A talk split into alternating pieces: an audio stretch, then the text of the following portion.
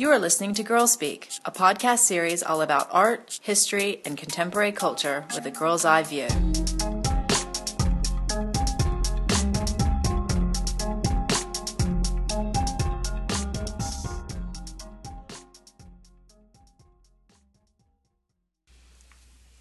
Hi, everyone.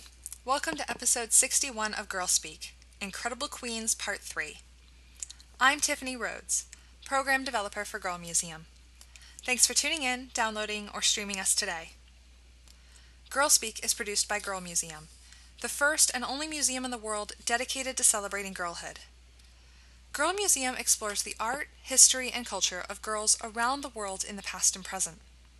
All of our programs are volunteer run and supported by listeners like you. Visit us on the web at www.girlmuseum.org. Today, we're continuing our Incredible Queen series with a look into one of my favorite periods of time ancient history. Granted, ancient history covers a lot of cultures and time periods, so much that it's simply not possible to discuss all of the incredible queens of this period in one podcast. Today, I'd like to introduce you to three figures that I find incredibly fascinating and complex. We'll start with the one closest in time to us Amanirenas, queen of the Meroitic kingdom of Kush, known as Kandake. The kingdom of Kush, from about 1050 BC to 250 CE, existed around what is now modern day Sudan. In the height of its power, around 700 BC, the Kush controlled nearly all of Egypt and ruled as pharaohs.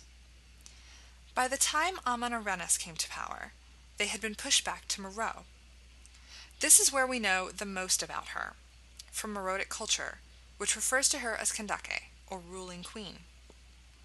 Problem with her story is that the archaeology and research surrounding Nubia, Kush, and Meroe is rather slim and contradictory, and we have yet to confirm that Kandake is Amanirenas.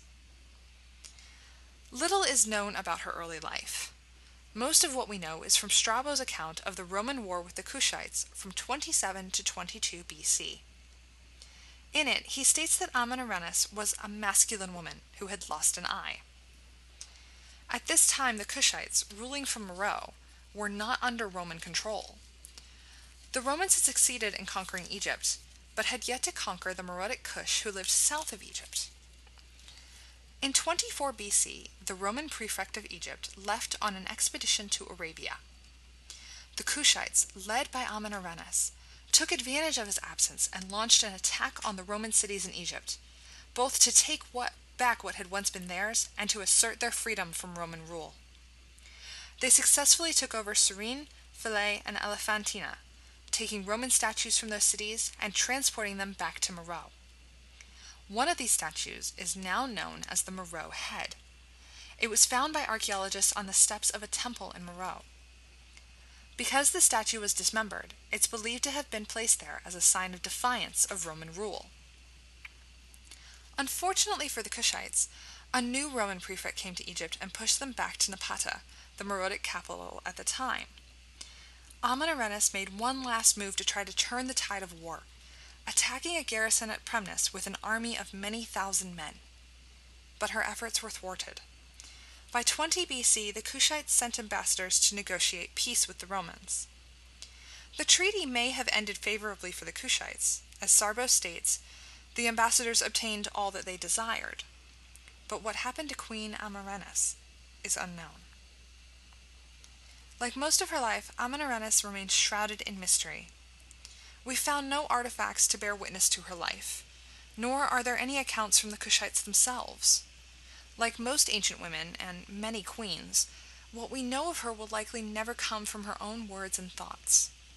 Instead, we must simply believe that she exists, a fierce warrior queen who ruled her people, fought for her freedom, and was likely far more complex than we will ever know. Today, her legacy lives on in one simple word Candace, a name derived from the word Kandake, ruling queen. Next, we travel to Macedonia to meet a princess named Olympias. She's someone you might recognize from modern day film. In the film Alexander, She is played by Angelina Jolie. That's right. Olympias is none other than the mother of Alexander the Great, one of the most legendary figures in ancient history. But being his mother isn't the only thing that makes Olympias so fascinating. Olympias was born around 375 BC to the king of the Molossians, one of the greatest tribes in Epirus, which was somewhere in modern day Greece. During her father's reign, the Molossians became a more sedentary people, building cities and starting administrations similar to other civilizations of the time. They allied with the Macedonians in 358, when Olympias was just 17 years old. As part of the alliance, Olympias became Philip's wife, cementing not just an alliance, but also a romance. According to Plutarch, the couple had previously met when they were initiated into the mysteries of Kabiri at the sanctuary of the great gods on the island of Samothrace. The night before their wedding, Olympias received a portent, or an omen of sorts. She dreamed that a thunderbolt struck her body, kindling a great fire, whose divided flames dispersed themselves all about and then were extinguished. After their marriage, Philip would also have a portent dream, where he put a seal upon his wife's womb in the figure of a lion. Within a year of their marriage, Olympias had given birth to her first child, Alexander. She would also later give birth to a daughter, Cleopatra. And no, not the Cleopatra you're thinking about. Olympias had a very rocky marriage with Philip. Both were jealous and volatile, and eventually became estranged. But it wasn't just their jealous nature that led to this. It was Olympias's fascination with snakes. Olympias was a follower of the Orphic rites. As Plutarch stated in his account of Alexander's life, Olympias affected these divine possessions more zealously than other women, and carried out these divine inspirations in wilder fashion. She would entertain visitors with many tame serpents, often having the snakes come out of winnowing baskets of ivy, or coiling themselves around her. In fact, she was so devoted to her practice that she even slept with snakes. And it wasn't exactly Philip's favorite way to encourage marital relations. One night, he found a snake sleeping peacefully next to Olympias, and believed it to be a god. As Plutarch states, this scene dulled Philip's affection so much that he no longer visited her bed, fearing that she would cast enchantments on him. Whatever the truth behind these stories, it's clear that Olympias was a devoted follower of the Orphic rites, and that her devotion was so intense it scared her husband away. Their marriage got even worse in 337. Just 20 years into their marriage, Philip took another wife, the noble Macedonian woman Eurydice. Olympias retreated to her brother's kingdom in voluntary exile, taking Alexander with her. Only a year later, Philip attempted to estrange Olympias even further by marrying their daughter to Olympias's brother. It might have been Olympias's breaking point. Though her role was never confirmed, that night Philip was killed by one of his own personal bodyguards. Shortly after, Olympias ordered Philip's other wife and child to be executed, securing her son's position as king of Macedonia. Olympias would go on to become one of the key figures in Alexander's achievements. She would regularly correspond with him while he was on military campaigns to expand his empire. She also played a role in Alexander's claim to Egypt, stating that Alexander's father wasn't Philip, it was Zeus, king of the gods, who had been the thunderbolt in her dream. Unfortunately for Olympias, no matter her intentions, Alexander became estranged from her as well. By 330, only seven years into Alexander's campaigns, Olympias had again retreated to her brother's kingdom in Epirus. After her son's death in 323, Olympias avoided conflict for a while but it came knocking on her door as the successors of Alexander battled it out over who would rule. Eventually, Olympias came to the rescue of Alexander's wife and son, winning battles and executing hundreds in attempts to secure their throne.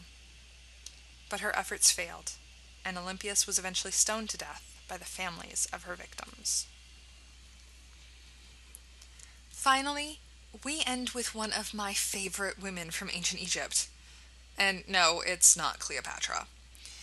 Though the infamous last pharaoh of Egypt is fascinating and could have a podcast all her own, my favorite is one you may encounter the next time you visit the Metropolitan Museum of Art, or any major museum for that matter.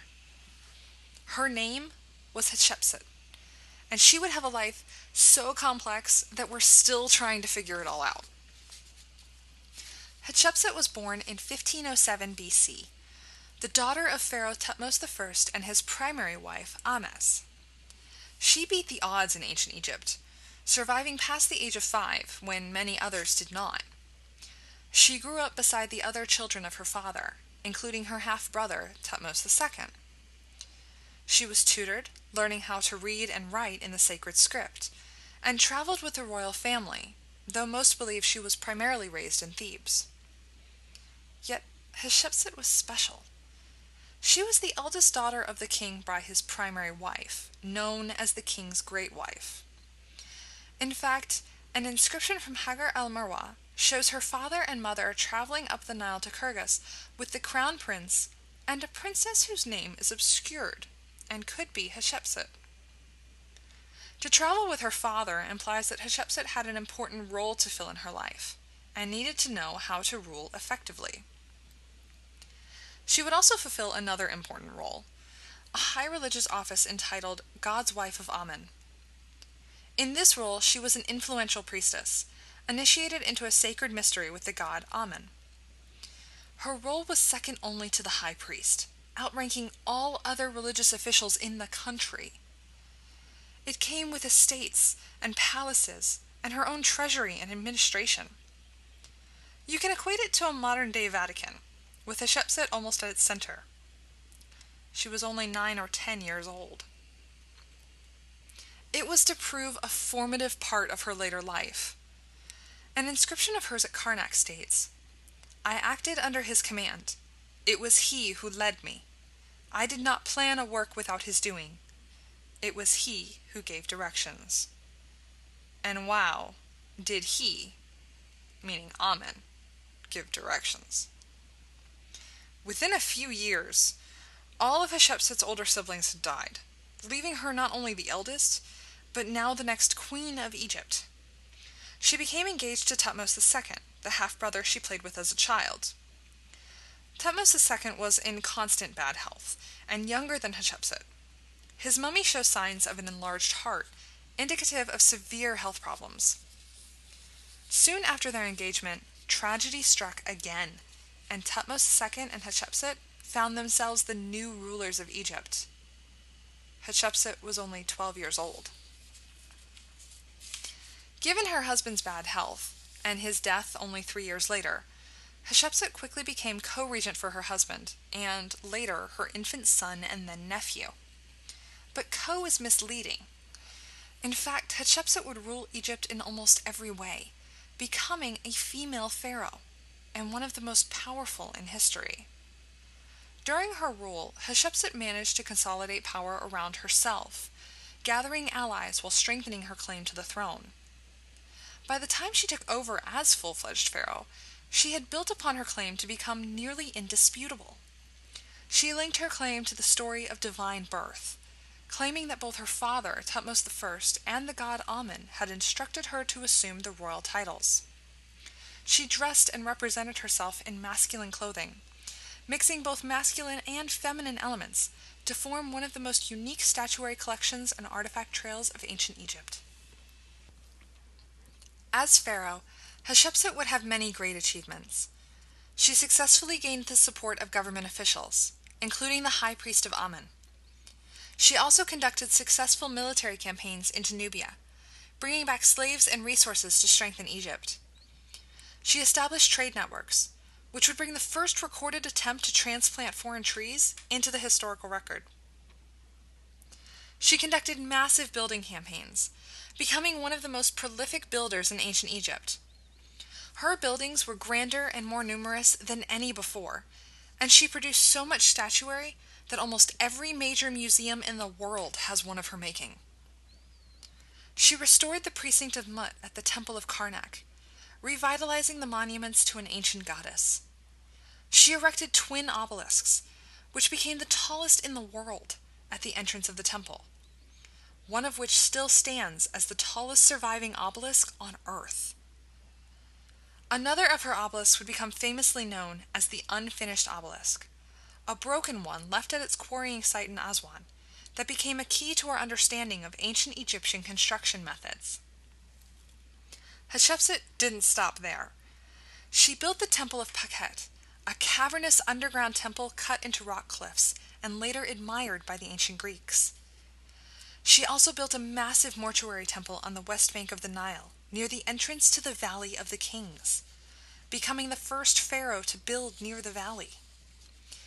It included the Djeser Djeseru, a colonnaded structure built in perfect symmetry nearly 1,000 years before the Parthenon and surrounded by lush gardens. In all of these projects, one element of Hatshepsut's life remains the most fascinating of all her romance with Senenmet. Originally her daughter's tutor, Senenmet rose to power as Hatshepsut rose, eventually becoming the administrator for many of her building projects. As Kara Cooney details in her book, The Woman Who Would Be King, their relationship is likely far more complex than we'll ever know. Senenmet's own statues and monuments would almost solely focus on Hatshepsut and her daughter, alluding to a deep relationship with both that could almost hint at a lasting love affair. Upon her death, around 40 years of age, rule passed to Hatshepsut's nephew, Thutmose III, the infant child whose regency had catapulted her to pharaoh. Though technically a co regent for the entirety of her rule, Hatshepsut's reign had been nearly absolute, but her legacy would die soon after her reign. Senenmet, her lover, and her only daughter would disappear from the historical record, superseded by those that the new pharaoh put into power. Twenty five years after her death, Thutmose III would begin a campaign to remove Hatshepsut's image from Egypt, reassigning statues and images to his male ancestors, instead of the co regent who had secured his throne. His campaign would last the rest of his life, as Hatshepsut's images were numerous. Despite all she had done for him, Thutmose III relegated his aunt to the status of intercessor. He no longer had need of her legitimacy to back his own, and had established his connections to male ancestors that would support his rule long after Hatshepsut was forgotten. Yet some images remained, for Hatshepsut's use of male and female pronouns confused the destroyers. So today, we still find the original traces of her throughout Egypt, as well as images where she is only portrayed as a wife and queen. Hatshepsut's tomb was robbed only 500 years after her death. The gilded objects, statuary, gems, and linens taken by thieves. Her body, like the intimate details of her life, may be lost to time. Yet her legacy remains, hinted at in the inscriptions and monuments that remain, the artifacts we piece together, and the continued search to uncover the true story of this truly incredible queen. We hope you have enjoyed this podcast. Be sure to tune in to our next podcast on June 30th. Also, please help to support future production of Girl Speak by visiting our website at www.girlmuseum.org and clicking donate. Thank you and have a wonderful day.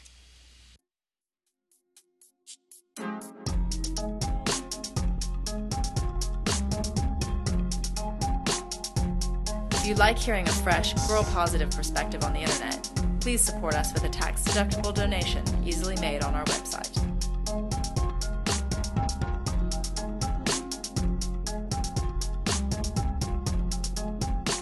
Our music is courtesy of up and coming artist Han Av. You can find her SoundCloud link on our website.